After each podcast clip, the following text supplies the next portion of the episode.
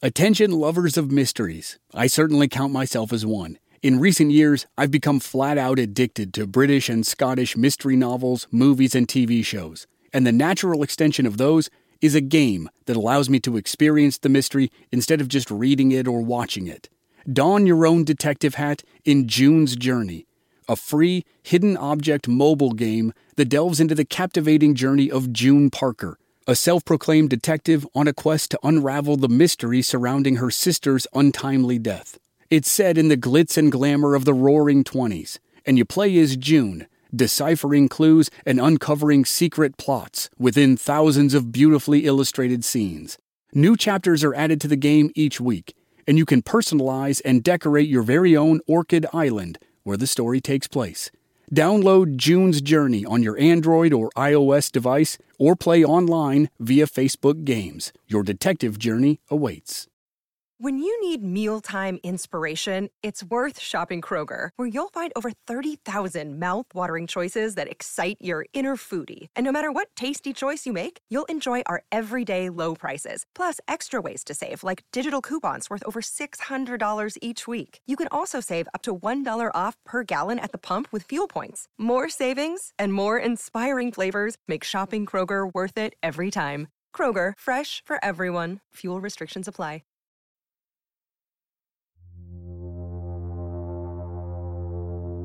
A railroad engineer named H.F. Sills lounged near the OK Corral on October 26, 1881. He was on a furlough from the Atchison, Topeka, and Santa Fe Railroad. He had been in town only a short time, and he knew nothing of the feud that had been brewing for months between the Earps and the Cowboys. But as he stood near the stable, he heard four or five men talking angrily about the town marshal. They threatened to kill Virgil Earp on sight. In fact, they threatened to kill the whole party of Earps when they met. One of the men making threats had a bandage around his head. Sills would find out later, at a funeral, that he was Ike Clanton. Sills rushed away to track down Virgil and tell him about the threats. He found the marshal with his brothers and Doc Holliday a couple blocks away in front of Hafford's saloon. He warned them of the trouble that was coming their way. But they already knew. Bad blood had been rising between the Earps and the Cowboys for 12 months. Over the last 12 hours, it had spiked to a dangerous all time high. Now, there was no turning back. Virgil, Wyatt, Morgan, and Doc stepped away from Mr. Sills. They marched down 4th Street toward a vacant lot on Fremont and the most legendary gunfight in the American West. Shout out to Claritin for supporting this episode and providing us with samples especially at this time of year when I'm getting crushed by allergies. In Arizona, we have these wonderful trees called Palo Verde trees. They have yellow flowers that look nice, but produce yellow pollen that makes me cough and sneeze and makes my eyes so itchy I almost can't stand it. Luckily for those of us who live with symptoms of allergies, we can live Claritin Clear with Claritin D. Designed for serious allergy sufferers, Claritin D has two powerful ingredients in just one pill that relieve your allergy symptoms and decongest your nose so you can breathe better. Ready to live life as if you don't have allergies? It's time to live Claritin Clear. Fast and powerful relief is just a quick trip away. Find Claritin D at the pharmacy counter. Ask for Claritin D at your local pharmacy counter. You don't even need a prescription. Go to Claritin.com right now for a discount so you can live Claritin Clear. Use as directed. From Black Barrel Media, this is season two of the Legends of the Old West podcast. I'm your host, Chris Wimmer, and this is the third episode of a five part series on Tombstone and the gunfight at the OK Corral. This week, the bloodshed around Tombstone escalates. An attempted stage robbery leaves two men dead and pits the Earps against the Cowboys for the first time. The Cowboys grow into an outlaw army that almost starts a war with Mexico, and it all leads to a shootout in a narrow lot on Fremont Street. This is episode 3 The OK Corral.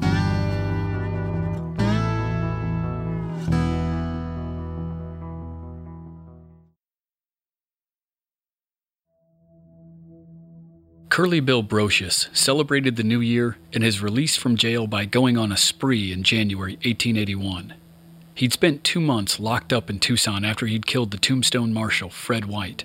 But as the calendar flipped from 1880 to 1881, a judge ruled that the killing was an accidental homicide, and Curly Bill was free to go. He tormented people in a dance hall in Charleston and shot up a church in Contention City in the middle of Sunday morning Mass. He paid a quick visit to Tombstone before finally wrapping up his spree back in Contention.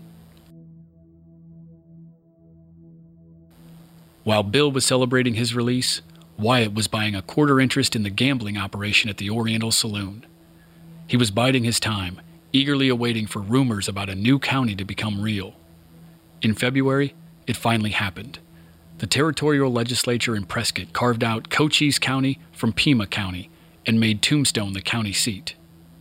The previous fall, Wyatt had struck a deal with Johnny Behan about the sheriff's job in the new county. Johnny had political friends in Prescott and he was confident that he would be appointed sheriff until elections could be held in 1882. The sheriff was also the tax collector and took a cut of the collections for his efforts. In a county that was pulling millions of dollars of silver out of the ground, a sheriff could get rich off the tax collection business. Wyatt had agreed not to challenge Johnny for the appointment, and Johnny agreed to make Wyatt his undersheriff. They would split the profits from the taxes, and they would both get rich. Sure enough, when Cochise County was formed, Johnny Behan was appointed sheriff. But Wyatt was about to learn another hard lesson in politics. He had been abruptly fired as deputy sheriff of Wichita when he got caught up in the sheriff's race, and now he would get tossed aside again. Johnny Behan appointed Harry Woods as his undersheriff instead of Wyatt. Woods and Behan had the same political friends in Prescott, and it seems likely that Behan was strongly encouraged to give the job to Woods as a political favor. In addition, Woods just happened to be the editor of the Tombstone Nugget newspaper, the partisan paper that supported the Cowboys.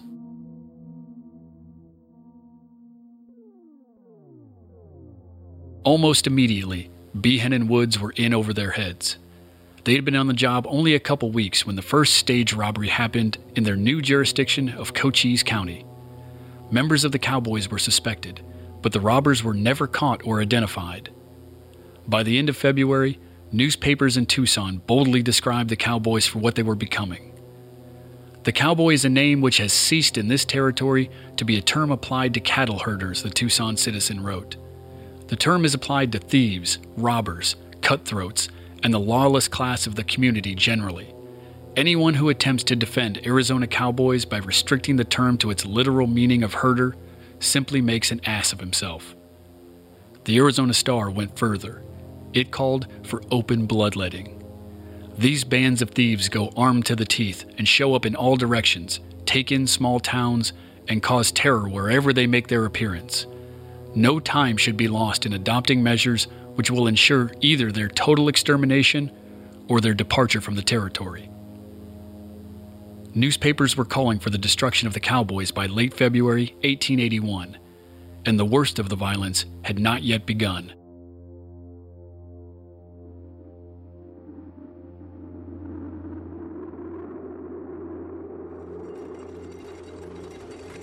Two men from California operated the stagecoach on its evening run from Tombstone to Benson on March 15, 1881.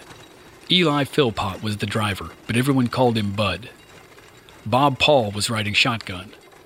He was still stuck in limbo as he waited for the courts to sort out the election for Pima County Sheriff, so he was making do with this job. He'd been waiting five months for a decision on the race between himself and the current sheriff, Charlie Shibell, but tonight that was the least of his worries.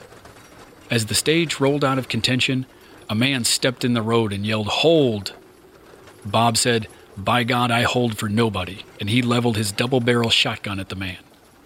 But then more men stepped into the road. Gunshots roared in the fading light. A slug slammed into Bud Philpott's chest. He pitched forward between the horses as they continued to race down the road. He crashed to the ground as the stage rushed on without him. Bob Paul fired a second barrel and wounded one of the outlaws. Finally, he was able to grab the reins and slow the horses a mile past the ambush. Bob jumped down and checked the passengers. He found that one man had been badly wounded. Now he had a tough choice to make. Bud Philpott was injured somewhere back there on the road, but the passenger right here was in bad shape too. Bob climbed back up on the rig and raced for Benson. Unfortunately, his efforts did not pan out. The passenger died. And when Bob went back for Bud Philpott, he found him dead in the road, right where he'd fallen. Sheriff Johnny Behan assembled a posse to chase the killers. Virgil, Wyatt, Morgan, Bob Paul, and Bat Masterson joined up.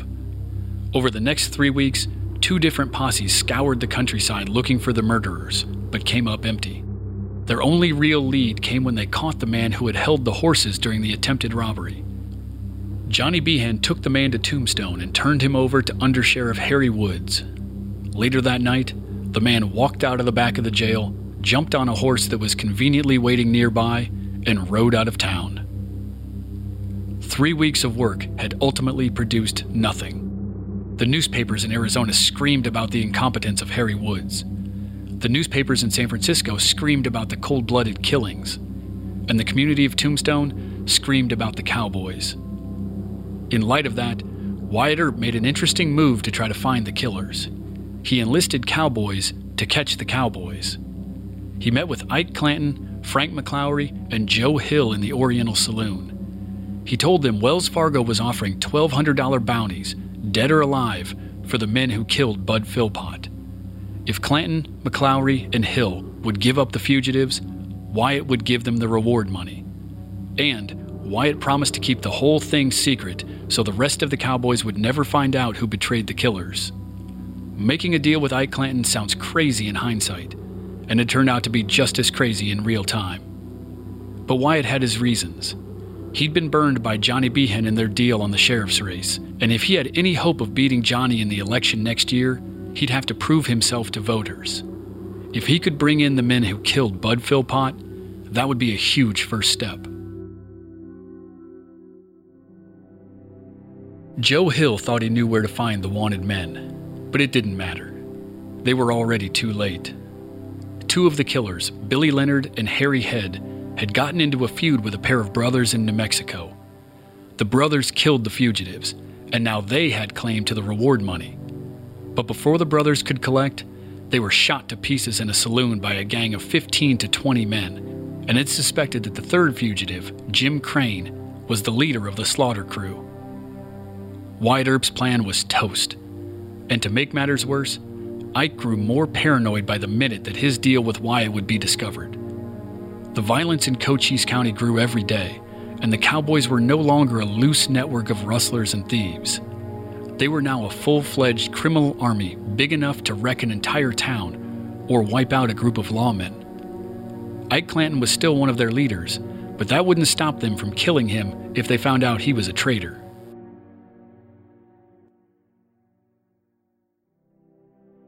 By the spring of 1881, as Wyatt worked a secret deal to help him beat Johnny Behan in the next election, an aspect of Johnny's personal life was unraveling.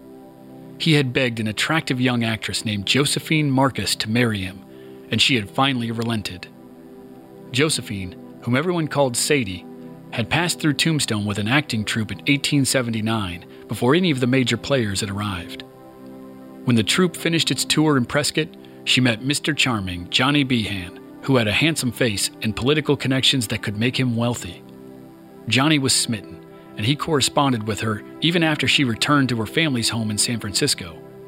As his stature in Tombstone grew in 1880, he pleaded with her to join him in southern Arizona. Sadie finally agreed, and she made her way to Tombstone in the fall of 1880. She moved in with him as she waited for the marriage ceremony that he had promised. But as fall turned to winter and winter turned to spring, there was no marriage. The ladies liked Johnny, and he was never one to turn down their affections. By the summer of 1881, Sadie was fed up. She called it quits with Johnny and moved out of his house. She was basically stranded in Tombstone that summer and fall, and all she could do was watch as things went from bad to worse when the Cowboys almost started a war with Mexico.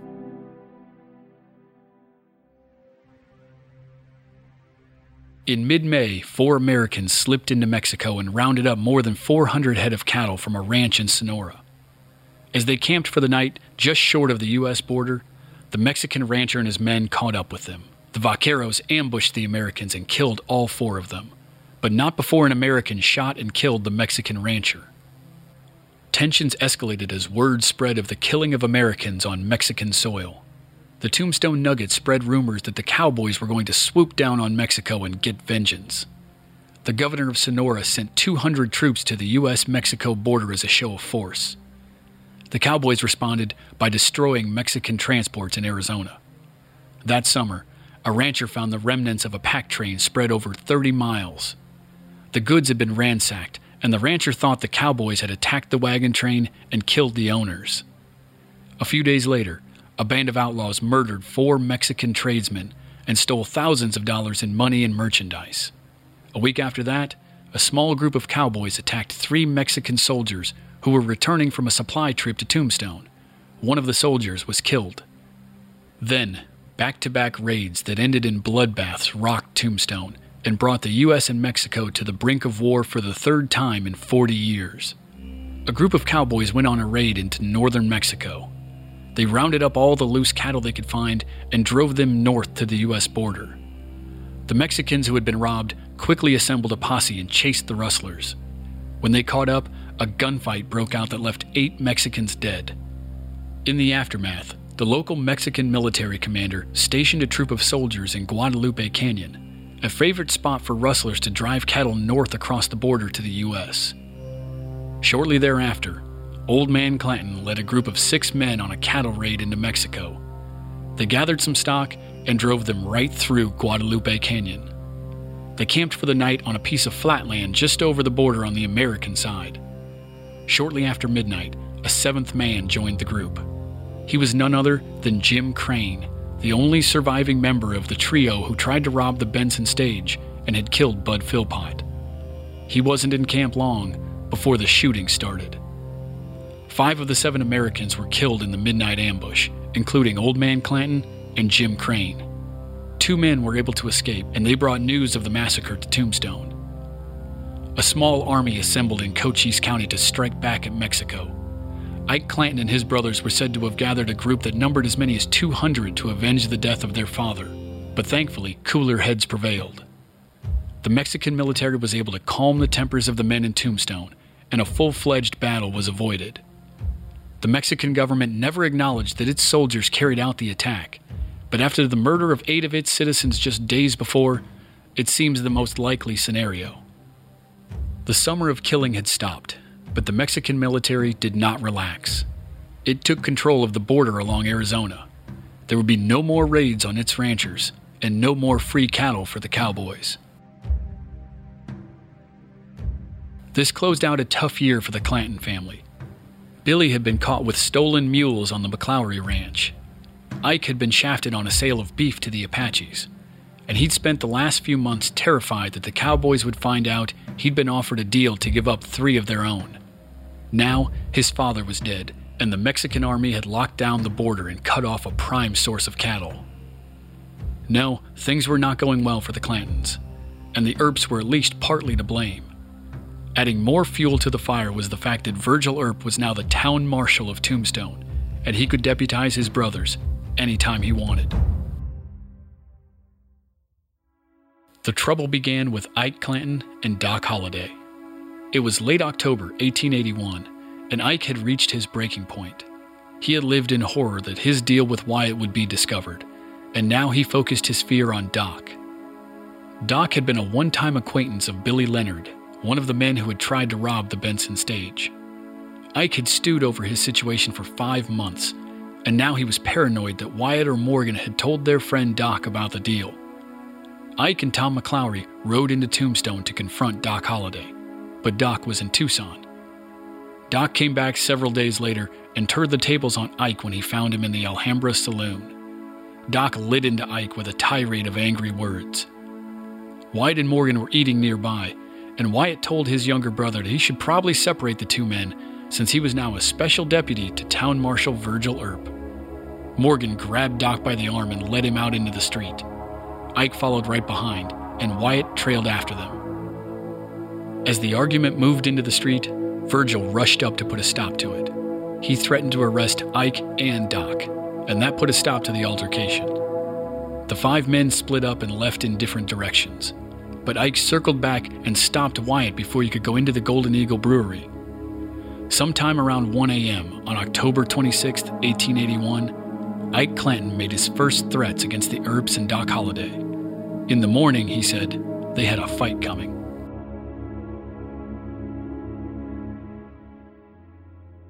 About a half hour after the threat, Virgil ended up in possibly the most unlikely poker game of his life. He was in the Occidental Saloon, and seated at his table were Johnny Behan and Tom McLaury. Then, Ike Clanton wandered in and took the fourth chair. A web of tension had been building between these four men for months, and now they were about to spend the next five hours drinking and gambling. At 7 a.m., Virgil called it quits. As he headed home to bed, Ike sent him away with a message for Doc Holliday. The damned son of a bitch has got to fight, he said. And then he added a postscript. You may have to fight before you know it. Ike kept drinking. At 8 a.m., he ran into Ned Boyle, who was a friend of Wyatt's and a bartender at the Oriental. Ike had a pistol that was on display for all to see, despite Ordinance Number 9 that had been passed by the town council in April. It prohibited the carrying of guns inside town limits. Ned quickly tossed his coat over Ike's gun and told him to go sleep it off. Ike repeated his threats against the Earps and Doc Holliday. He said the second they showed themselves on the street, they would have to fight. Then he walked away in search of more liquor. Ned rushed to Wyatt's home to warn him, but Wyatt wasn't concerned. Ike was a drunken loudmouth. He'd cool off as soon as he sobered up. But Ike had no intention of sobering up or cooling off. That morning, Wednesday, October 26th, he stumbled from saloon to saloon, drinking and repeating his curses of the Earps and Doc Holliday. Doc awoke that morning to news that his life was being threatened by Ike Clanton. Kate shook him awake in his room in Fly's boarding house. When he emerged from the house, he thought he might find Ike lurking nearby, but Ike had continued wandering the streets. Doc headed to the Alhambra Saloon for breakfast. A little after noon, Wyatt stepped out of his house and into a cold, windy day. Rain and snow were in the future, and he wrapped himself tightly in a wool coat. He went to the Oriental Saloon, where an attorney told him that Ike had a Winchester and a pistol and was still threatening his life. Virgil left his home around the same time and quickly found Ike armed with two weapons. He walked up behind Ike and grabbed the rifle away from him. Ike spun around and reached for his pistol. Virgil crashed his gun into Ike's head and knocked the drunken man to his knees. Ike said that if he'd seen Virgil a second sooner, he would have killed him. Morgan soon joined Virgil, and they dragged Ike to court to answer for carrying firearms in town. In the courtroom, Virgil, Morgan, Wyatt, and Ike hurled insults and accusations at each other until the judge finally put a stop to it. Ike was fined for carrying guns inside town limits, and Virgil confiscated his weapons. As they all left the courtroom, Tom McLaury walked in to check on Ike. Reportedly, Tom said that if Wyatt wanted to fight, he'd fight him anywhere. Wyatt cracked Tom on the head with his pistol and sent him reeling. At about the same time, Frank McLaury and Billy Clanton rode into town. They bellied up to the bar at the Grand Hotel and quickly learned that Wyatt had just pistol whipped Tom. According to a couple witnesses, Frank and Billy's first instincts were to find their brothers and get them out of town. But if that was true, they must have changed their minds. Frank and Billy found Tom, and the three men went to Spangenberg's gun shop. They loaded up on ammunition. Soon, Ike found them and tried to buy a new gun, but he was in such bad shape from his night of drinking and the battering he took from Virgil that the owner denied him. Billy Claiborne, a friend of both sets of brothers, had joined up with Ike, and now there were five strong. The cowboys left the gun shop and drifted toward the OK Corral. Around the corner, Virgil grabbed a shotgun from the Wells Fargo office. He met Wyatt and Morgan in front of Hafford's Saloon on the corner of 4th and Allen, and that's where Doc Holliday found them moments later. Men began coming up to them and telling them that the Clantons and McLaurys were down by the OK Corral and they were armed to the teeth. The town buzzed with energy as a confrontation loomed between the two groups. But the sheriff of Cochise County, Johnny Behan, didn't know anything about it. He'd slept late and then gone for a leisurely shave at Barron's barber shop. While he received his trim, he learned that there was some kind of trouble brewing between the Earps and some of the cowboys. When his shave was finished, he walked down the boardwalk toward the group that had congregated in front of Hafford's. He pulled Virgil aside. According to Johnny, he told Virgil that it was his duty as town marshal to go down there and disarm those men. Virgil said he wouldn't. The cowboys wanted to make a fight, and he would give it to them. Johnny then valiantly replied that he would go down and disarm the Clantons and McLauries. Virgil's version, of course, is much different. He said he asked Johnny for help in disarming the cowboys. Johnny refused, saying they'd never give up their guns to the Earps and that there would be shooting for sure. According to Virgil, Johnny offered to disarm the men himself so as to avoid violence. Virgil agreed to let him try. That was all he wanted for the men to give up their guns. Johnny headed for their last known location, the OK Corral.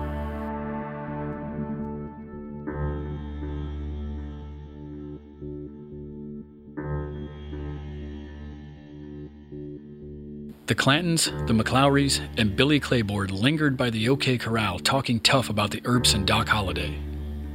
A railroad engineer named H.F. Sills, whose brief time in town has always added a bit of mystery to the events, overheard them and ran off to warn the marshal. The Earps and Doc Holliday waited on the corner of 4th and Allen. Johnny Behan was supposed to be disarming the brothers, but it was taking forever. Men in town kept running up to the Earps and telling them of more threats and offering support. The Earps turned down the offers, but they couldn't wait much longer. At the OK Corral, the brothers and Billy Claiborne briefly split up before they reunited at a vacant lot on Fremont Street. Sheriff Behan found them there and apparently made a cursory check of a couple of them to see if they had weapons. Two blocks away, the Earps had waited long enough. There was a chance the cowboys intended to leave town, but the Earps had waited for Behan for 20 minutes and now there were reports that the Cowboys were down on Fremont Street, not at the stables. Virgil tossed the shotgun to Doc. Doc was wearing a long overcoat, and he could hide it better than the Earps in their short coats. Doc handed his walking stick to Virgil, and they began their march through the streets of Tombstone.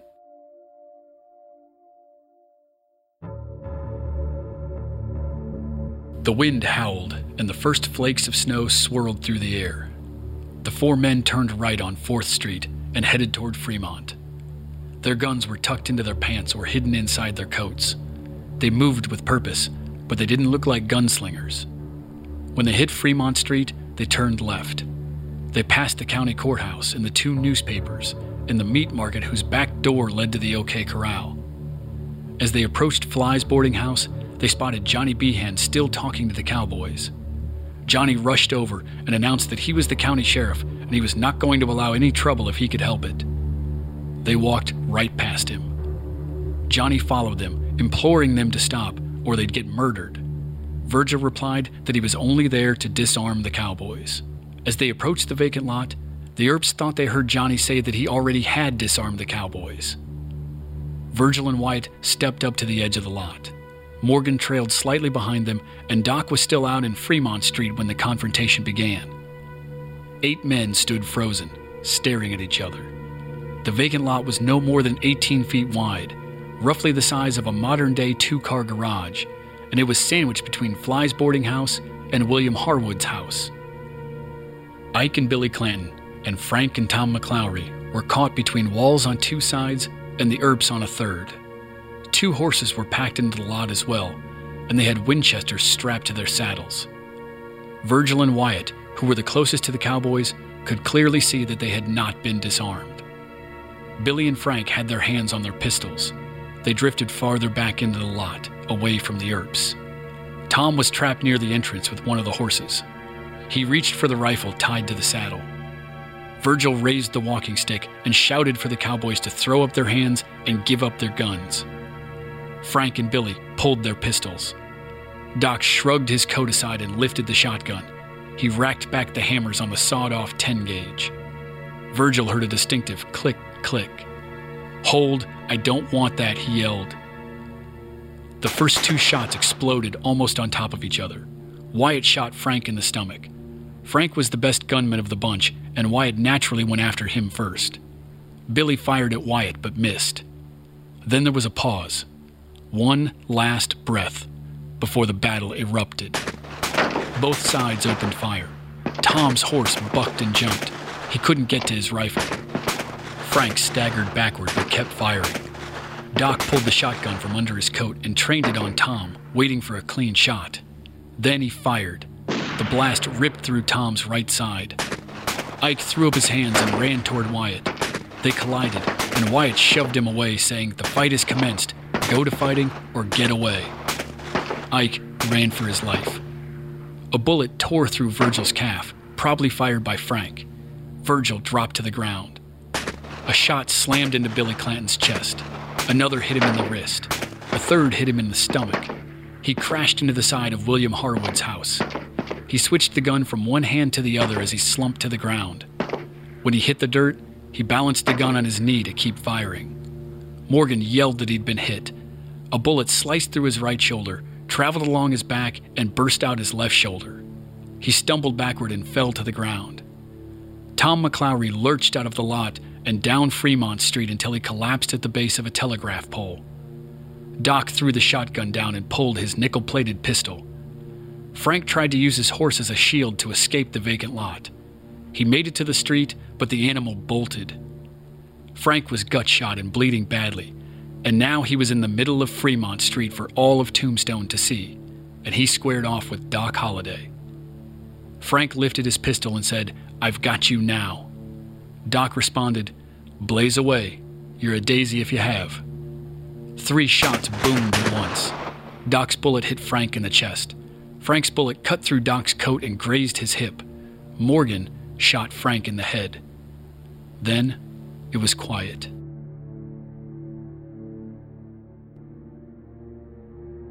As the gun smoke cleared, Frank McLaury lay dead on Fremont Street. Morgan and Virgil were hobbled. Billy Clanton was still alive, barely, despite being shot three times. Tom McLaury was also alive, though he and Billy only lingered a few more minutes before dying. Doc had a minor scratch. And Wyatt?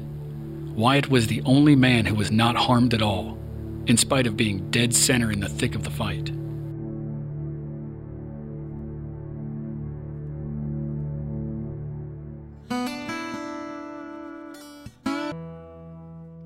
The gunfight lasted less than 30 seconds, and it's estimated that around 30 shots were fired. Three men died, and three were wounded. Gunfights in the Old West rarely featured more than two men. They were usually one on one, and most times the combatants were so drunk they never hit each other. But the fight on Fremont Street, as it was called for 50 years, featured seven men, eight if you include Ike. It took place in broad daylight, in the middle of town, a town that Americans were already reading about from coast to coast because of the silver strikes. Nothing like this had ever happened, and the event would live forever. But in the immediate aftermath, a coroner's inquest was held and a lengthy hearing convened to see if the Earps and Doc Holliday should be charged with murder. The blowback from the hearing led to a midnight attack on Virgil and the ambush of Morgan, and set up Wyatt's war on the Cowboys. All that is next time on Legends of the Old West.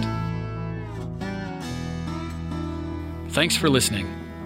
If you enjoyed the show, the best way to help is to give it a rating and a review on iTunes. Sound design for this series was by Rob Valier in Phoenix, Arizona.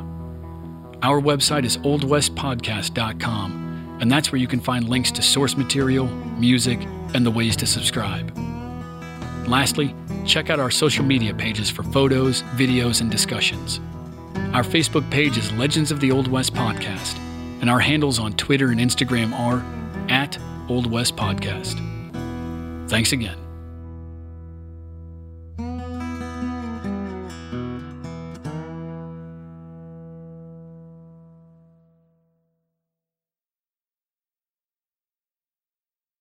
This is the story of the one.